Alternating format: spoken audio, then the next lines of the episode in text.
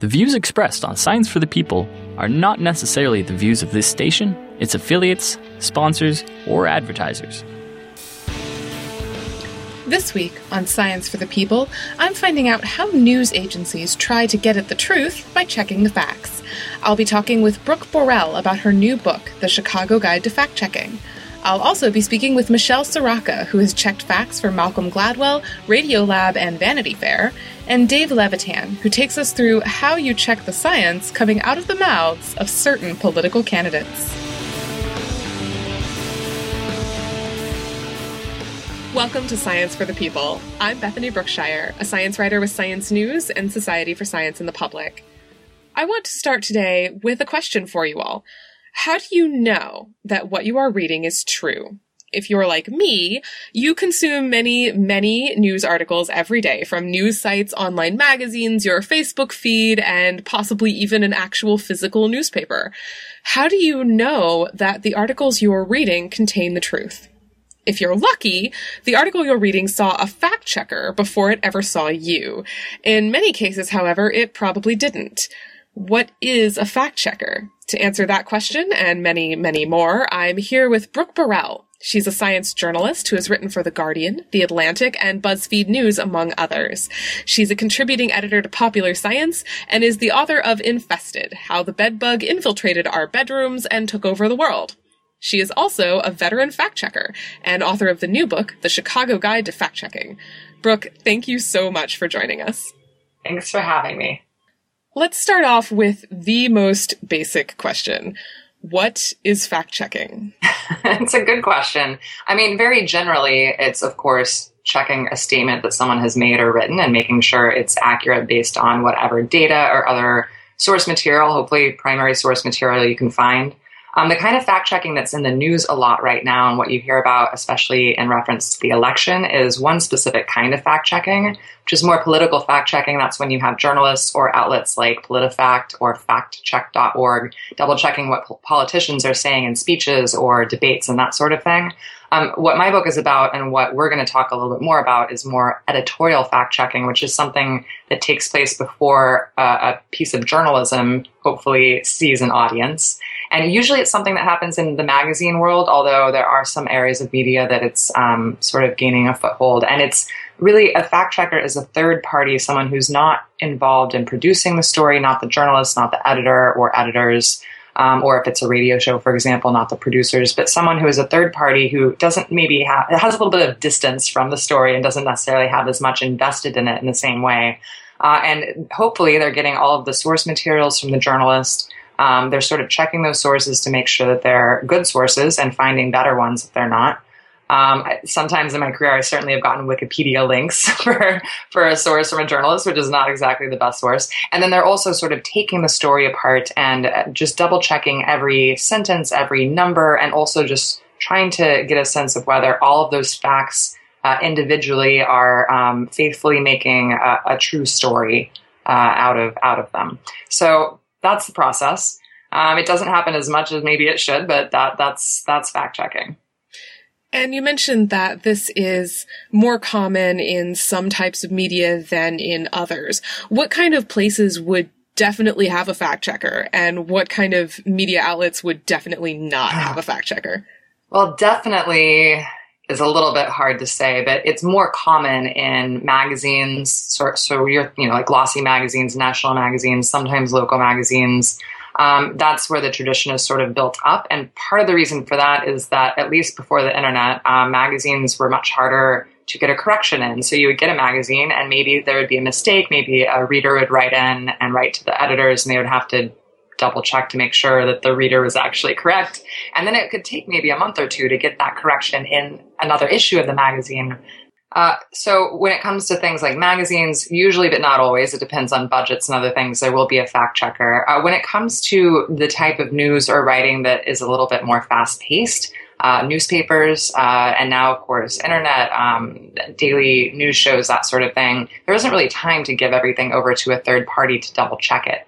Uh, so usually it's up to the reporter to make sure it's right the first time around. But if they're wrong, it's much easier to run a correction more quickly. Even before the internet, when we're talking newspapers, for example, you would have you know, an afternoon edition or a more, the next morning's edition of the paper where they could run a correction. So it was a little bit easier to correct the, the record than with something like a magazine.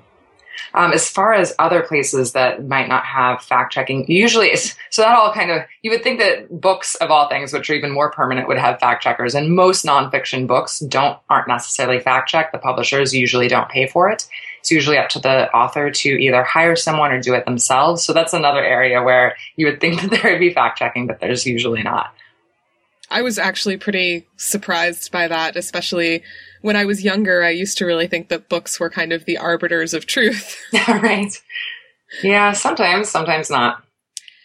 But as you mentioned, a lot of glossy magazines um, involve fact checkers. This is basically a journalism setting. Where do people get training to become a fact checker? Because in your book, it's it's a pretty involved process. It is, and that's such a good question. So, for my book, so I didn't go to journalism school. Uh, I sort of learned on the job after falling into it uh, through, through a long series of events. And that happens to a lot of journalists, actually, that you know kind of fall into this career rather than starting out trying to go through journalism school. But for the book, I, I did do the survey uh, of 200 and some people. It's not a scientific sur- survey, but it gives you a little bit of a glimpse into things. And I also interviewed 90 people um, at various stages in journalism or fact checking careers. And of the people that went to journalism school, uh, very, very few of them learned how to fact check in school. It's not, of course, they learned how to report, they learned how to source, but the actual you know steps that a fact checker takes is a little bit different than that. It's sort of reporting in reverse. It's a little bit of a different mindset. And that process, maybe they would hear it mentioned in class, but it's not something they learn. So most people that learn it it's almost like an apprenticeship. If you happen to get an internship at a glossy magazine, for example, or if you um, happen to get a fact checking job, because they do exist and often they are entry level jobs in journalism, uh, that's when you, you learn. So usually different magazines will have their their own sort of fact checking guide. They'll have someone who's in charge of that and they'll teach people the system that they prefer, what kind of sourcing they consider good sourcing. Um, so that, that's actually part of the purpose of this book is to try and take that out of sort of these newsrooms that have this hodgepodge of ways of doing this and talking to a lot of people who have experience in it and pulling together all of those experiences into a guide that you can now use in your own office or your own newsroom or you know apply to your own work if you're a freelancer to a degree so I was really kind of surprised when I entered the world of journalism to find that these fact checking jobs are entry level. they're yeah. they're for, you know, not not kids, but a lot of times people just out of college. Um and it seems like, you know, checking the facts facts would be kind of I don't know, like a senior senior thing. I don't know why I think that, but presumably of course writers do their best to get things right. Why is a fact checker important? Um, well, even the best written, you know, even the best journalism, you can make mistakes. Uh, I've had many of my pieces, I've had the pleasure of working with fact checkers, and they always find something. Sometimes it's just a little something that could be tweaked. Sometimes it's a big thing that I just misunderstood uh, when you're putting together a story with an editor and you're going back and forth, you're really, of course, you're trying to make sure the story is true. That's an important part of, you know, getting a factual piece of journalism out there. But you're also, especially if you're writing some longer narrative thing, you're thinking about narrative structure, you're thinking about um, pacing, you're thinking about all these other aspects. And sometimes through the edit- editing process too, um, the editors might put something in uh, thinking it's correct when it's not, or they might put something in and just you know assume that the fact checker is going to take care of it, um, you know, and double check to make sure it's right. So it's a process. People that aren't in the world of journalism, especially something like ma- the magazine world, where people are putting together these long, complicated narratives, might not realize that how many people actually sometimes have their hands in that story and read it. There's different layers of editors, so a lot of there are a lot of opportunities to have mistakes get in. Uh, so that's why it's definitely important to have a fact checker, or you know, especially if you're doing these longer pieces, it can certainly help make sure everything's right. I will say, uh, just to go back to your point about the entry level position, there are some fact checkers, of course, and heads of research that have been doing this for decades at various magazines, um, who I interviewed for this book, but. It is often an entry level job, and that actually gets into this really interesting dynamic where you might have an entry level, you know, person right out of journalism school or some other graduate school or even college having to fact check the work of a famous writer and a very seasoned editor. And that can actually get into some tricky uh, sort of political, you know, it's it's difficult sometimes for that person to go to these well-known famous people and say, "Hey, you got this wrong." So the book also kind of talks about that, how to navigate that in a way to help yourself be heard when you think that something is wrong and how to approach the different people that you have to interact with in this job. A couple of times now you've talked about fact checking as kind of reporting in reverse, but I think a lot of listeners who maybe just consume media probably don't know how reporting works. Can you kind of take me through how a fact checker would go through a piece and what they would do?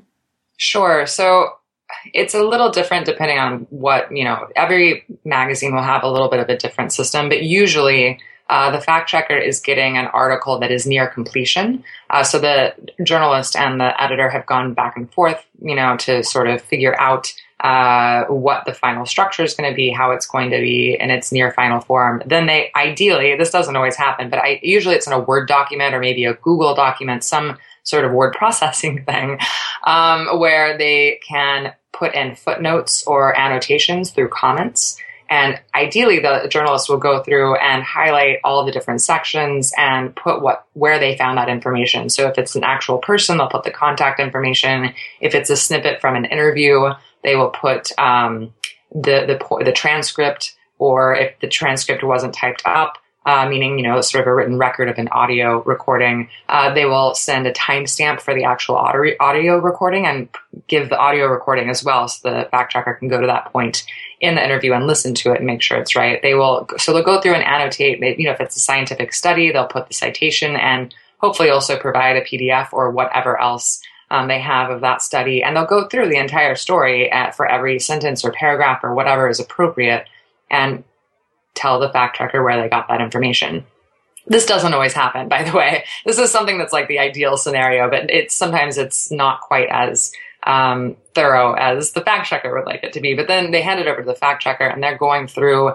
Um, first, they read the story just to get a sense of what the story is even about, without worrying about the facts so much. Um, if they have time, they might read some other stories on a similar topic, or you know, if it's a profile of a famous scientist, for example, they might read uh, other things that have been written about that scientist just to see how other people treated that subject. Um, maybe the piece that they're fact checking takes some provocative stance, or maybe it, you know, maybe there's something missing, and maybe it's incorrect by omission because these other stories all included it. So why didn't we include it? So it, they don't always have time to do that part, but it's a helpful thing if they have time. Then they'll actually go through and different fact checkers have different systems here, but some really like different colors of uh, pens or highlighters, and they'll go through and underline or highlight every single fact in the story, which usually means every word or almost every word. And then they'll go through and they'll, they'll sort of organize it by where am I going to find this information? Okay, all of these things came from an interview with this person, so I'm going to pull that stuff out into a list of questions uh, because I want to talk to that person and double check everything. Um, they'll do that for all of the people that are interviewed and then maybe send an email them to them setting up an interview. So sometimes these people that have been interviewed are going to be interviewed yet again, um, which also is a tricky area. Sometimes they aren't prepared for more interviews and more time. Uh, to be committed to the story. Then they'll go through as they're waiting to hear back from these people they want to talk to. They'll go through all of those scientific papers or audio files or anything else they have on hand and double check and listen to them or read them. If there's a scientific study that they don't really understand, they might try and call some other experts in that field to uh, see if they can uh, get a better sense of whether what's written is accurate. It's a really involved process. And as they go through, they'll go and tick off all, like maybe it's a check mark, maybe it's an X. They'll go through every single sentence or word or whatever, and they'll check it off. They might write in the margins if they found a different source that was better than what the journalist provided. If they find something that's wrong, they put it on yet another list of things. They want to go back to the journalist and editor and say, hey, I found these things that might be wrong. Do you have this is a source I use because of this reason, and they, they sort of hash out what to change. So it's a really involved process for a long feature. It can take quite a long time. Yeah, I the more I read your book, the more I was astonished by how long this probably takes. Yeah. Yeah, it does. And it, it varies. I mean, of course, the the fact checkers are on a deadline just like the journalists are. I mean, especially if you're talking about putting together a print publication or even, you know, deadlines on the web. Sometimes there's a little bit more um, leeway on those, but it's still, it's all, doing all this in sometimes a tight deadline. It can be a kind of a, a fun but stressful job. And as you've noted before, and you note a couple times in your book, almost every piece that is fact checked will have at least one thing wrong with it. yeah. I can attest to this anecdotally. In my three years at Science News, I have had one piece of writing that came back completely clean from the fact checker. It had no notes. It was a 150 word piece. It was two weeks ago, and I'm still proud. Did it make you nervous though at all? So if I got something like that back, I would my first reaction would be like, yes, and then I think I would be like, oh no, are they sure that they actually did this? Is like I must have gotten something wrong. 150 oh, I was words crowing though. to everybody in the cubicles. Actually, nice, nice. Um, but most pieces do have mistakes, inaccuracies. Um, what does this mean for the writers, the editors, the producers? Why are there always mistakes? well, I think part of it is just because we're all human. Um, and although, I mean, at this point, I think we can all, I think most people do admit that journalism is not completely objective because humans are not completely objective. Um, so sometimes it's a matter of, I mean, different publications have different perspectives, different um, sometimes there might be a certain way that someone writes something that you know other people would say, "Hey, that's not really what those source materials say," but they're they're sort of forcing it into the perspective that their publication has or that they have.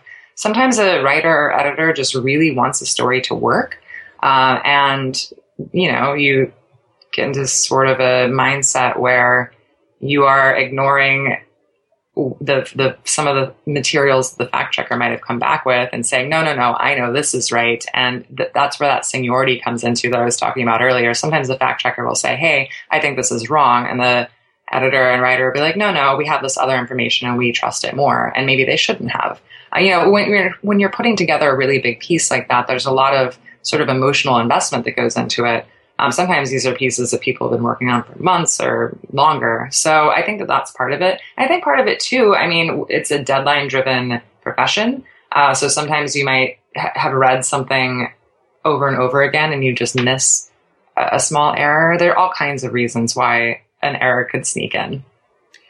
So, speaking of people getting invested in the story, sometimes things do really go awry. Uh, many of us will remember the infamous, used to be famous, now is infamous, Rolling Stone story called A Rape on Campus about a girl's experiences of sexual assault at the University of Virginia.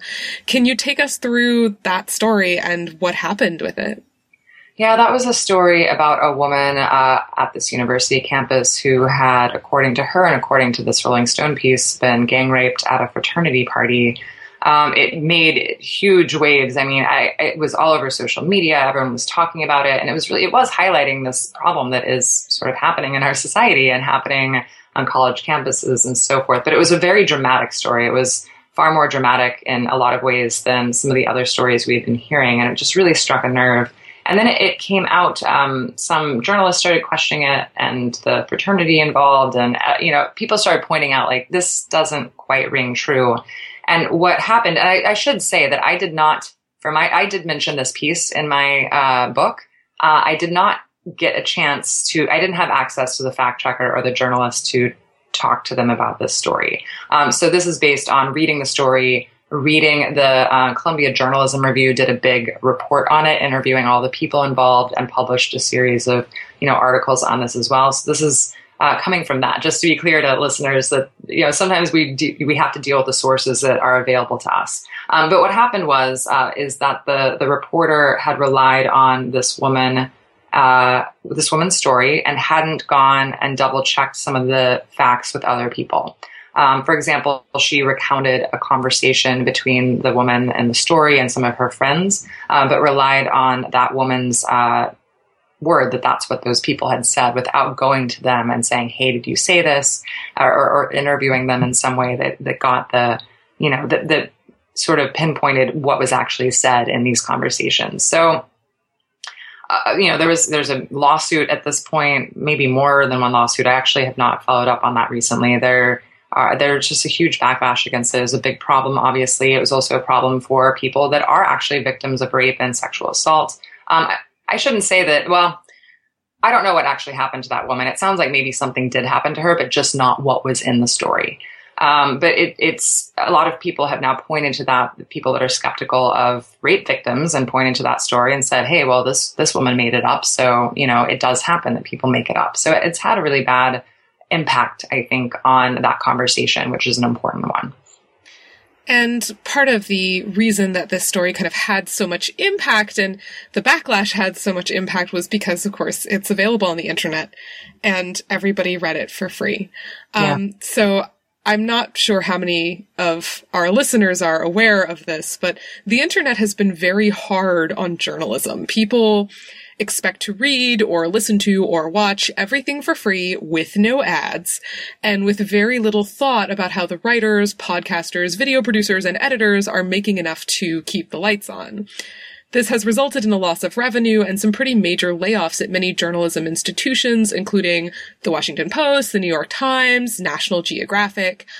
When it comes to layoffs and power structure, how essential is it to keep the fact checker? I think it's very important. Um, but I think that, and I can't speak directly to how the internet and such has affected, for example, Rolling Stone and their fact checking process uh, for that particular story. But in general, um, it's hard to find numbers on this, but in general, it seems that fact checking, even though it's very, it's vital, uh, when people are doing their budgets and they're looking at what else is vital, you know, they still need an art department, they still need writers and editors. Uh, so often the fact checking is what gets sort of tightened. They'll just say, well, the writer, it's res- the writer is responsible for getting it right, so maybe we don't need a fact checker. Um, I've heard that argument before, or I've also heard the argument, especially with uh, with outlets that are online only. It's you know, well, we have comments. People will comment and point out when we get things wrong, and we can fix them very quickly. The internet sort of has a self correcting feature uh, that makes it so we don't necessarily need a fact checker. And I think that all of those arguments are misguided, but it also is. I mean, I've never had to, you know, run the numbers and figure out a budget for a publication. So I imagine it's really difficult to figure out what to cut and what to keep. So, how can readers tell? Is there a way for readers, listeners to tell that a piece has been fact checked? Are there bylines that they should look for, attributions? Um, how can you tell? That's a really good question because usually the fact checker does not get a byline. I have seen some pub- publications where they do that, and I think that that's really commendable, and I think that that should happen more. Um, but in general, I mean, there are some publications that are just known to have fact checkers. I mean, the New Yorker has a very famous, you know, fact checking department at this point.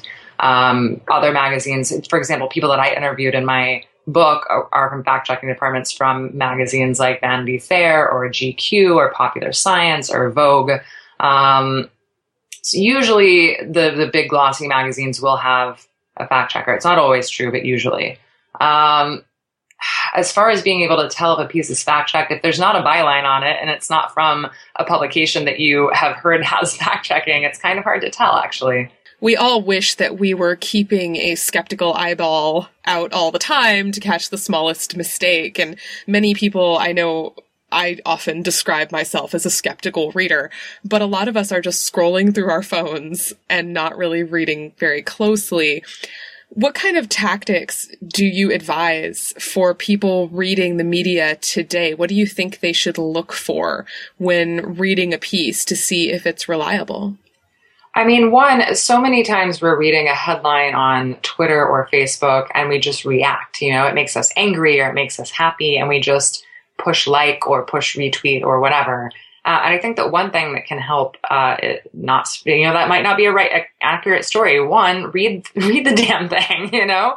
Um, this is like every journalist, you know, wish, because we always get comments back to us on our own stories too, where people say, well, I don't think this and that. It's like, well, you obviously didn't read the story because that was a point I made in the story. So read the story. If you're going to be sharing the story, uh, to the people that follow you, uh, read it. Make sure you actually read it and know what it's about. Um, maybe just take a pause before you retweet uh, or you know press like or whatever on Facebook or whatever social media you're on, and just think for a minute. You know, why am I reacting to this? How do I? Where? What is the outlet that this is coming from? Is this the New York Times, which of course they get some things wrong too, um, but is it the New York Times or is it some publication that I've never heard of before? And if it's the latter, maybe take a chance, like a few seconds to look up what that publication is. Maybe it's actually a satirical news site, which you know, we have the Onion, of course, which everyone knows and loves, but there are more and more satirical news sites that are actually trying to not just do good satire, but specifically trying to rile people up and get them to spread these kinds of stories um, and react to them.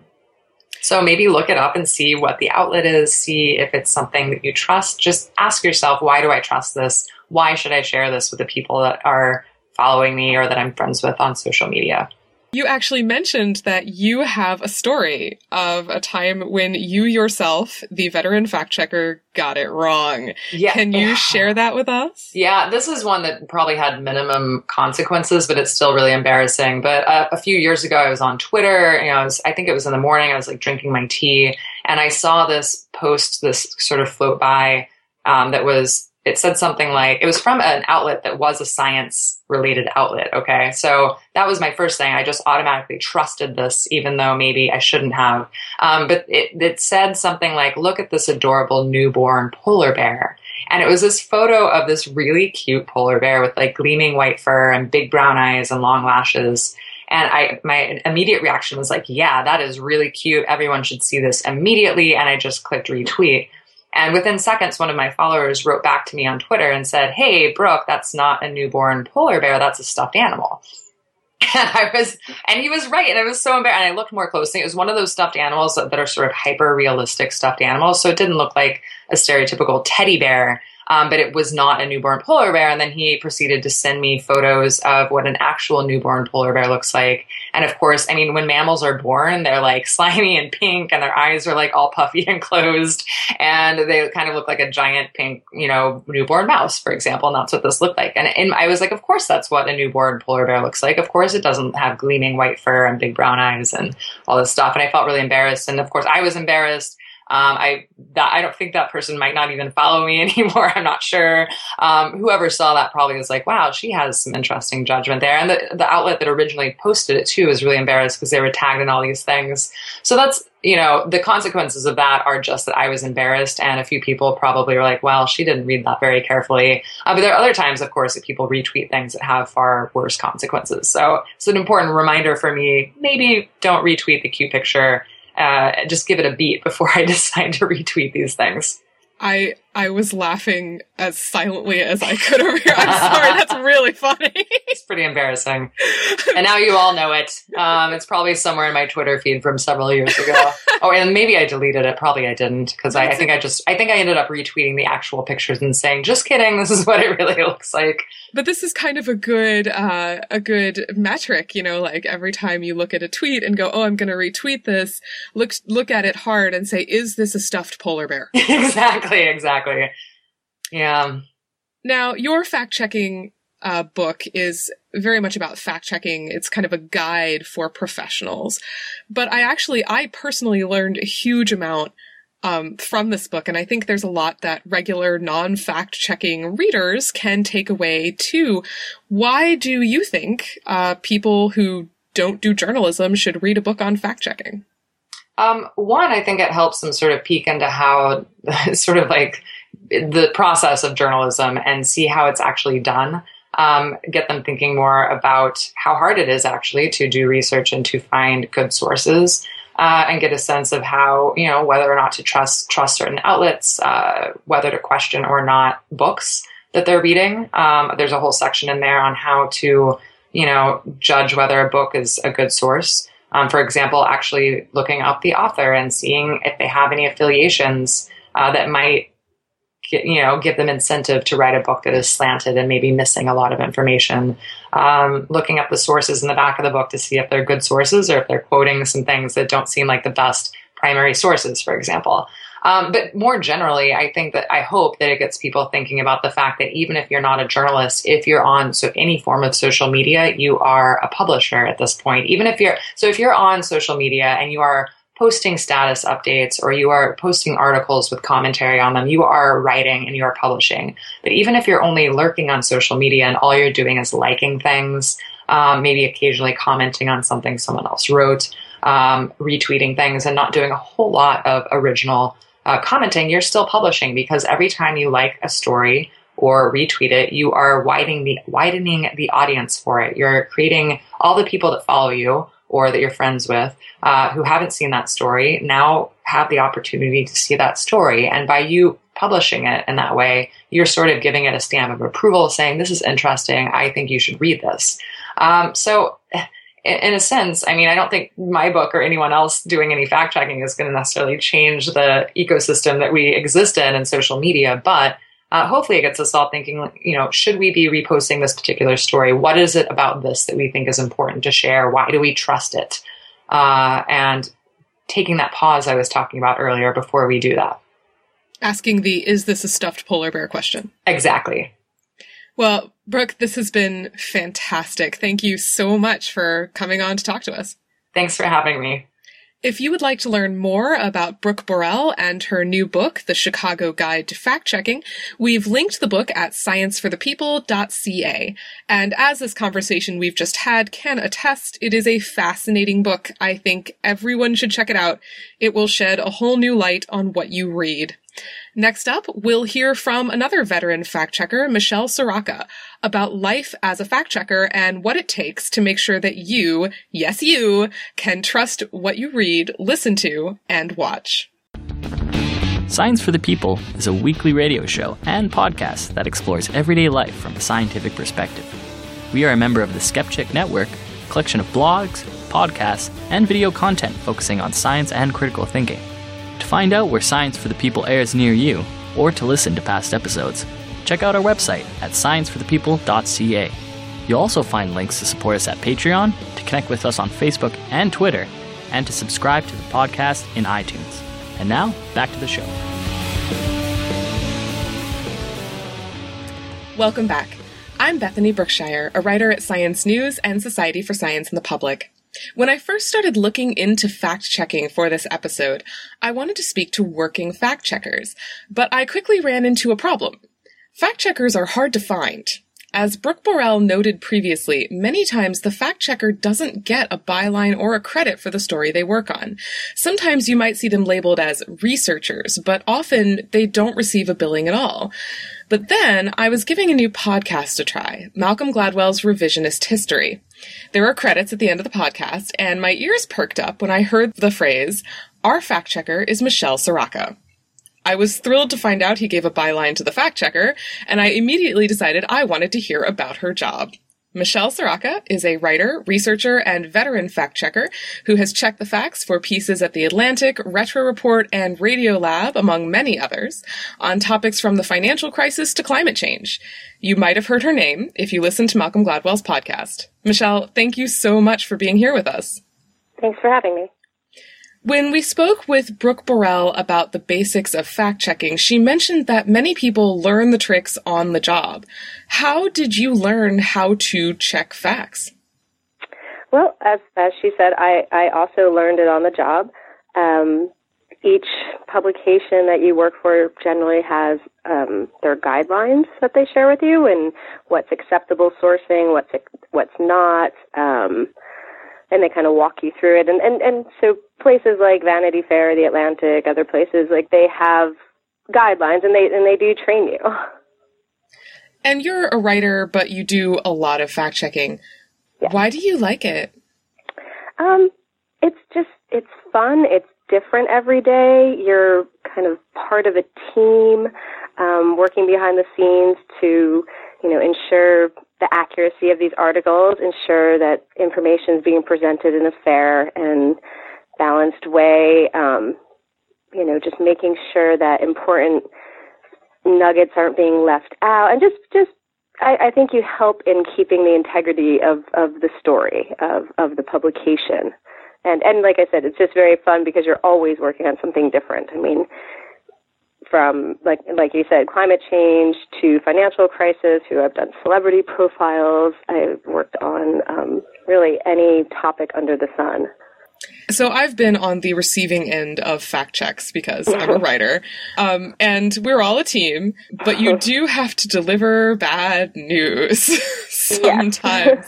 How do you do that? Um, well, with with every writer is different. Um, some writers are very gracious and um, excited to have you working with them and verifying things, and they know that you're, you know, helping in, in some ways, maybe saving them from a, an embarrassing mistake.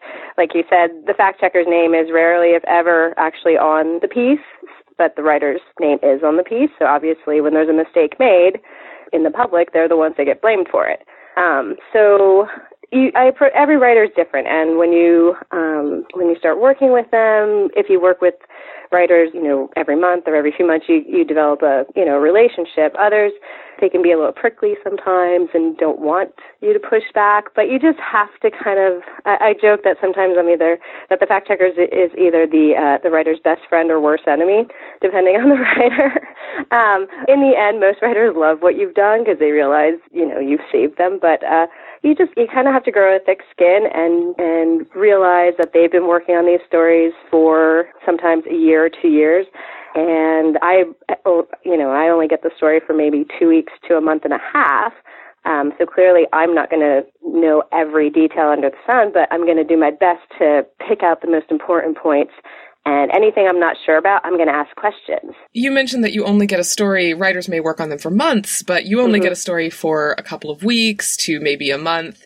Can you take us through what exactly you do when you fact check a piece? What kind of steps do you follow? Mm-hmm. Um, first thing I do when I get the piece, obviously, I read through it just with no pen or markers or highlighters. I just read through it front to back um, to get a sense of the story and you know, just try to get a basic understanding of, of the information in the story. And then I'll go through it again with my highlighter and my red pen. And the highlighter, I'm usually highlighting anything that's a fact from proper names to dates to quotes um, to, you know, studies that they're quoting from so that's what I'm doing with my highlighter. With my red pen, I'm underlining things that I think are like particularly um, important to make sure we have solid sourcing on. So whether it's um, an accusation about somebody or something, um, hard and fast fact, or something like this is the only time dot dot dot, or this was the first time ever those kinds of, of you know, qualifiers, you want to make sure they're solid because so often they're not necessarily the first or the only, or so you want to be careful for those. So yeah, I go through with my red pen and just kind of highlight all of that stuff, and then and then I, I contact the writers, ask them for their backup.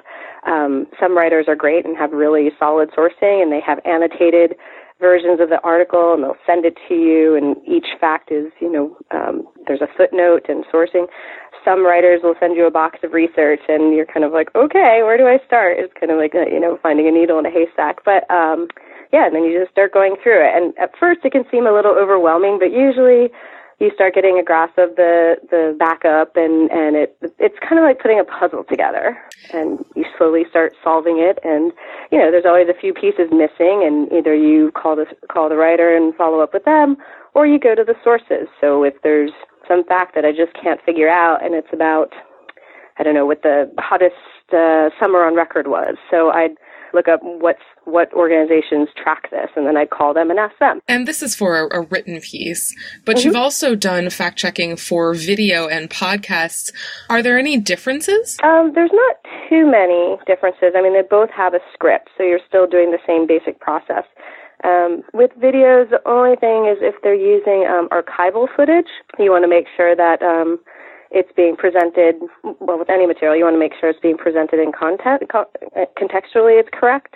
Um, and you also want to make sure if you're quoting somebody from the past, that they haven't maybe changed their views completely, or if they have, you want to somehow note that in the script. Um, I'm trying to think if there's anything else do you have to go through footage and you know say oh that that angle on that footage of a sheep hides something important um, i haven't had to do that no um, i'll go through um, interview transcripts from you know the video interview transcripts and sometimes i'll watch the actual video too and just make sure we're not um, cutting and pasting together sections of the interview and leaving out important bits from the middle to make sure that we're not changing the meaning of their quote or leaving out important information.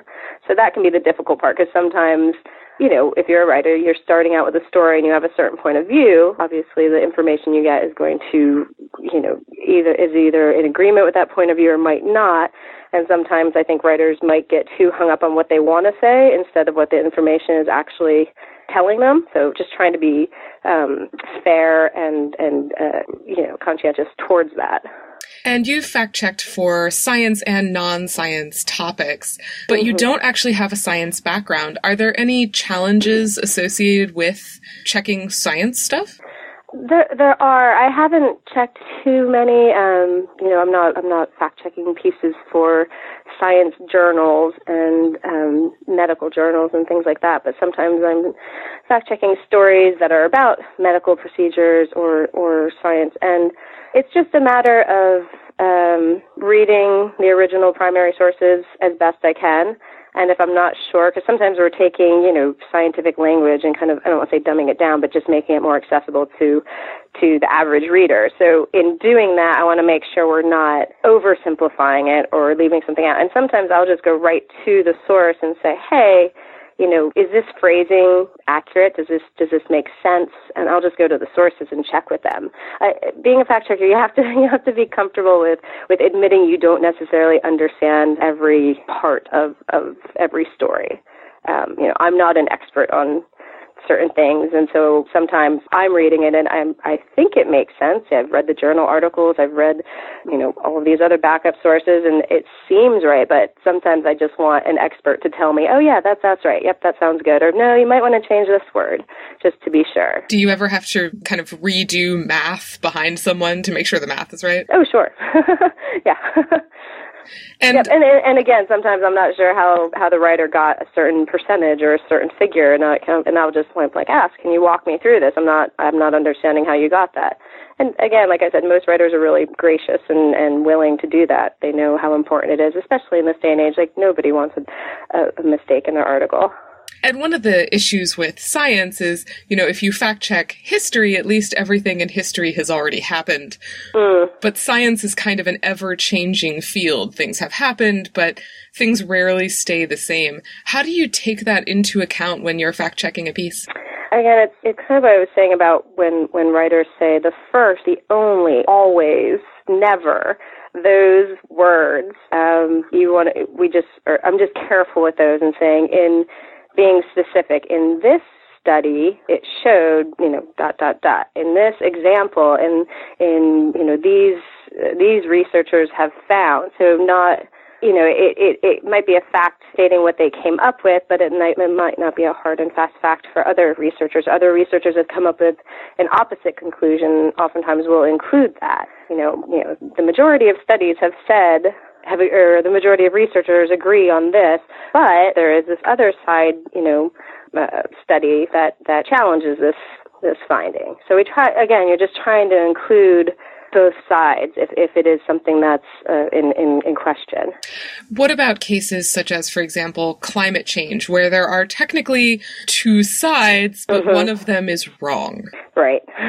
um, I think in, with climate change, I, again, the stories I've worked on, I mean, the majority of scientists acknowledge that climate change is real, is happening.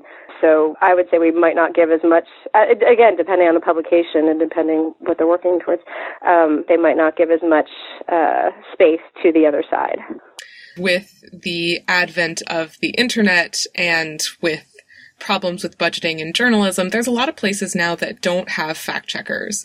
And we're still getting exposed to more and more articles and videos and audio and memes via mm-hmm. social media every single day. Most of us will never know whether a piece was fact checked or not. What should we keep our eyes open for as we read? Well, I would say as you're reading a story, what are the sources? Uh, uh, most news articles are going to say, according to, you know, this, you know, um, conservative leaning think tank, and this study that they published last fall said, you know, whatever the fact is, or according to, it's just that they're actually citing who their sources are, what their sources are. Is it a government study? Is it, is it the former Secretary of State? Is it, um, a congressional staffer? Is it a scientist with such and such university? Like what the sources, most articles are going to say what, who and what the sources are. So I would say look for that because then they're actually giving another, you know, they're giving, they're, they're telling you where they found their facts. Um, I would say in a piece where there's a lot of blind sources, sources who aren't willing to go on the record, that doesn't mean they're not accurate, but that's where things can get a little murky. Um, you're still verifying it, but but these sources aren't on the record, and you don't necessarily know who they are. Michelle, thank you so much for sharing your hard won fact checking wisdom. We've linked two pieces that Michelle has fact checked at scienceforthepeople.ca. Next up, and just in time for the US election, we are speaking with fact checker and writer Dave Levitan about fact checking the science statements coming out of candidates' mouths. Every week on Science for the People, we take the latest in scientific progress and relate it to people, our friends, our families, our communities, and our society. And we give researchers, authors, and journalists the time to talk in depth about what matters to them. If you love science but aren't satisfied with sound bites, Join us again next week for Science for the People on your local radio station or anytime online at scienceforthepeople.ca. Welcome back to Science for the People. I'm here with Dave Levitan, a science journalist who has written for factcheck.org, Scientific American, Discover, and Slate, among others. He's currently working on a book, Not a Scientist How Politicians Mistake, Misrepresent, and Utterly Mangle Science, due out in 2017. Dave, thanks so much for joining us. Thanks very much for having me. Right now, the United States media is rather fixated on a current presidential race. Uh, with each debate, there have been live fact checks that are running on a lot of the sites, and it seems that there's been something of an explosion of fact checking for politics. But I found out recently that media outlets have not actually always fact checked politicians. Can you give us a brief background of fact checking in politics? Sure. So, uh, for a while, I mean, media outlets, if there was something egregious, might have covered, you know, this was not actually true kind of fact checking. But it was only in the early 2000s that uh, sort of dedicated fact checking arose for political campaigns and just politicians in general. Uh, factcheck.org, where I worked for a little while, uh, was the first. They launched, I think it was 2003. I was not there back then, but they launched then. Uh, and after them, a few others followed. The famous ones are PolitiFact, uh, the Washington Post fact checker as well. And these days, a whole lot of outlets uh, do their own sort of fact checking. It's not necessarily a dedicated thing the way that those sites do. Uh, but, you know, the New York Times does it a lot. Uh, some of the newer outlets like Vox or, um, 538 do a lot of coverage that basically amounts to fact checking. Of course, that's amplified this year because one of the candidates seems to get so many facts wrong every single time he opens his mouth. But even before that, there was definitely sort of a, an uptick in the desire to basically help the public understand what's true and what's not coming from politicians' mouths, when where before there was really not that much of a check on it. And why has fact checking been really booming lately? We've noticed it a lot with the current presidential election, but it's actually been booming in general. Why is that? I would certainly argue that part of it has to do with the specific candidate uh, in, involved right now. Uh, but even before Trump, uh, there was certainly some more interest in fact checking. I think it it maybe was just that. I mean, you know, with with the rise of, of very fast responding internet uh, availability, uh, it was a lot easier to get a post up quickly. Say that that could just tell someone, you know, that speech that this politician just gave. It was full of lies, or just, you know, lies is a tough word, I guess, but it was full of things that are not necessarily 100% true. Uh, so I, I think that it was just a, the availability of the medium to do it quickly. When you, when all you had was a daily newspaper, it was a lot harder to to check every single little fact that appeared in a politician's speech or or even in you know like a committee hearing or any any sort of you know governmental operation. You've noted on your site and also in preparation for your book that there are a few main ways that politicians might mess up when talking about science. What are some of those ways? Sure. So uh, the book actually has uh, as many as 12, I believe, or maybe even 13 if you include one in the conclusion, uh, different ways that politicians get science wrong. Um, some of them will sound familiar. Uh, things like the cherry pick. Uh, cherry picking data is something that um, has been discussed quite a lot. Some others I sort of made up.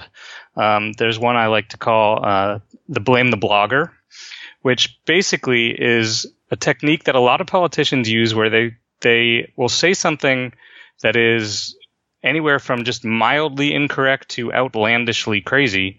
Uh, but they have they have a source for it. The source is some site on the internet, essentially. Uh, that, of course, doesn't make it true, as most rational people know. You can find a lot of things that are not true on the internet, but it's sort of a, a convenient cover. So there have been some really sort of funny examples, or some not so funny, uh, of people citing a report or blog post or something that they say supports their their conclusion. Uh, this happens a lot with climate change. So, for example, um, people like to talk about uh, the the consensus uh, surrounding climate change. The 97% is the commonly cited uh, number of scientists who agree that humans are causing the the the bulk of climate change. Um, there were some examples of people citing um, a blog post that found it was only 43%, which obviously is a huge difference. If only 43% of scientists agree on climate change, then the whole conversation changes.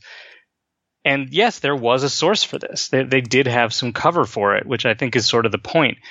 It was completely ridiculous analysis that some bloggers had done, and these were bloggers without any apparent expertise in climate science or in statistics or anything else that one might need to to ac- accurately discuss this sort of thing. But when it's online, it's true. So that's sort of one of the, the primary ways. Um, would you like one more example, real quick? Sure. Okay. Um, Something to cover the whole. As a blogger, you know, I'm mildly offended. yes. I, well, it's certainly not all bloggers, but there are bloggers out there who who maybe take some liberties with some of the science or some of the data. Um, another one. Um, uh, let's see. So there's a one called that I called the blind eye to follow up, which is probably somewhat self-explanatory.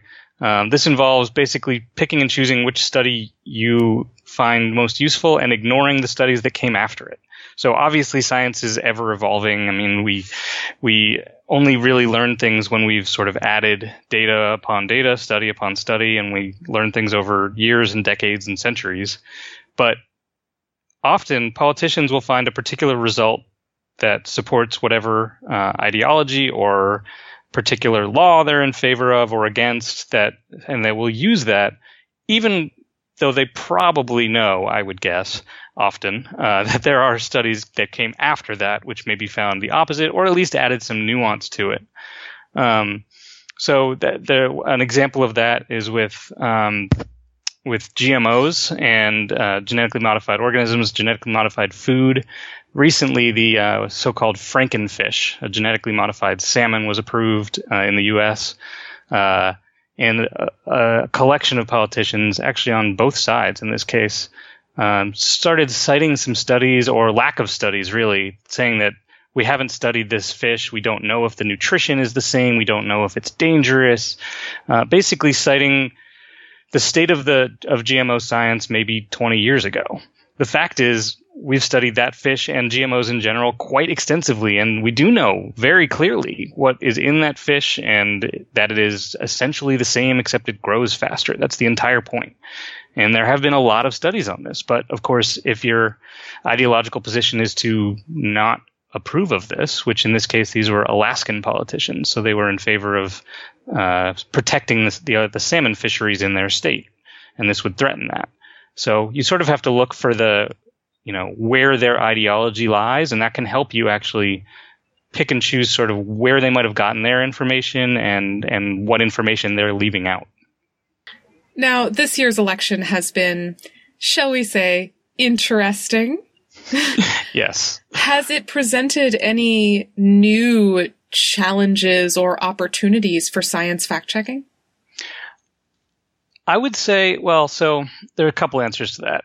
First of all, in a way, it's easier because the ways that uh, that Donald Trump gets science wrong are preposterous. They're not hard to debunk. He just says things that are just so far from any remote speck of truth or scientific validity that you kind of just have to say, no, that's not right. and you're, in a way, you're kind of done.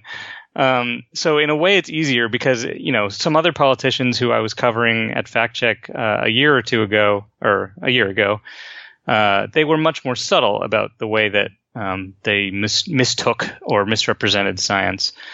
Uh, but with the general election, yeah, so it, it it sort of requires you to just stay vigilant and explain quickly and and simply why no, climate change is not a hoax started by the Chinese, or you know, any or vaccines do not cause autism. And yes, these are complicated topics, but they've been covered extensively before. There's any number of resources one can point to to help explain those things without having to, you know, sort of reinvent the wheel and and re relitigate these sorts of things.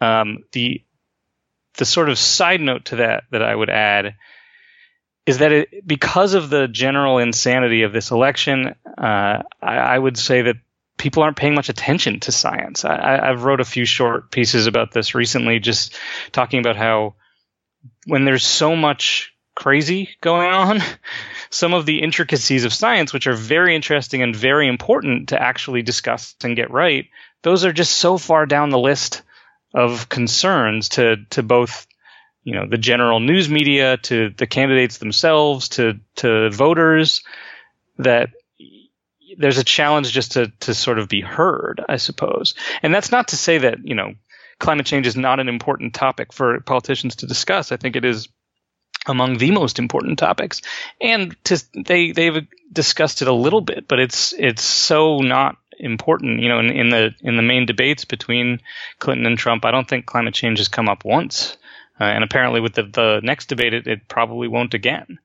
So yeah, I think the main problem with fact checking science in this election is that no one's paying attention to science. Now, a lot of people may follow fact checks for debates in real time, because there are several outlets that are doing these fact checks for debates as they occur. But politicians, and especially presidential candidates, may make a lot of statements in a day, and you and other fact checkers cannot be everywhere.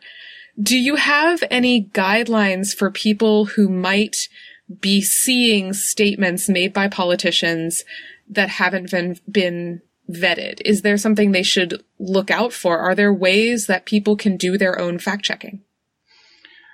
Well, that's an interesting question. I mean, I, the very sort of simple answer, and this is probably not uh, not something a lot of people would want to hear, but I would say use Twitter. Uh, twi- follow the main fact checking organizations on Twitter, and even if they don't necessarily write a new piece every time uh, someone says something ridiculous, they probably have covered it before. So, you know, PolitiFact, Fact Check, and the Washington Post in particular, if you sort of are just watching out for how they respond to these everyday events. As you said, there's a lot of events, there's a lot of speeches, a lot of things going on every single day. But because I mean, there are a limited number of issues, right? I mean, it's not like they're suddenly creating new issues in general or specifically new scientific issues to talk about. So, I, I mean, maybe it seems like sort of a, a, overly basic response, but just pay attention on on on Twitter because it's a fast response, right? So if you can, if PolitiFact sees that someone said something they already covered, they can tweet out that link, which was already done a year ago uh, or five years ago and you get pretty good information right there. Dave, thank you so much for being with us during what I'm very sure is a very busy time of year. yes, well, thank you for having me on. We've linked to information about Dave Levitan and his book at scienceforthepeople.ca. There, you'll also find links to Twitter, Facebook, and iTunes, where you can listen to past episodes, subscribe to the show, or leave a review. You'll also find a link to our Patreon page, where you can support our intrepid little band of podcasters with a monthly donation. Thank you so much for listening, and we'll see you next week on Science for the People. Science for the People is produced by Rochelle Saunders and edited by Ryan Bromsgrove. Helen Quivalon is our publishing liaison. We get research help from Josh Witten. Coordination and additional behind the scenes support comes from the enthusiastic Skepchick Network team. Our theme song was written and recorded by Fractal Pattern, and its title is Binary Consequence. Science for the People is listener supported. You can find us on Patreon, where you can support us with monthly donations in any amount. In return, we regularly post special patron only extra content and after show casual conversations with guests. This show is created in partnership with the Skepchick Network, a collection of blogs, podcasts, and video content focusing on the intersection of science, popular culture, politics, and social justice. You can find out more about Skepchick at skepchick.org.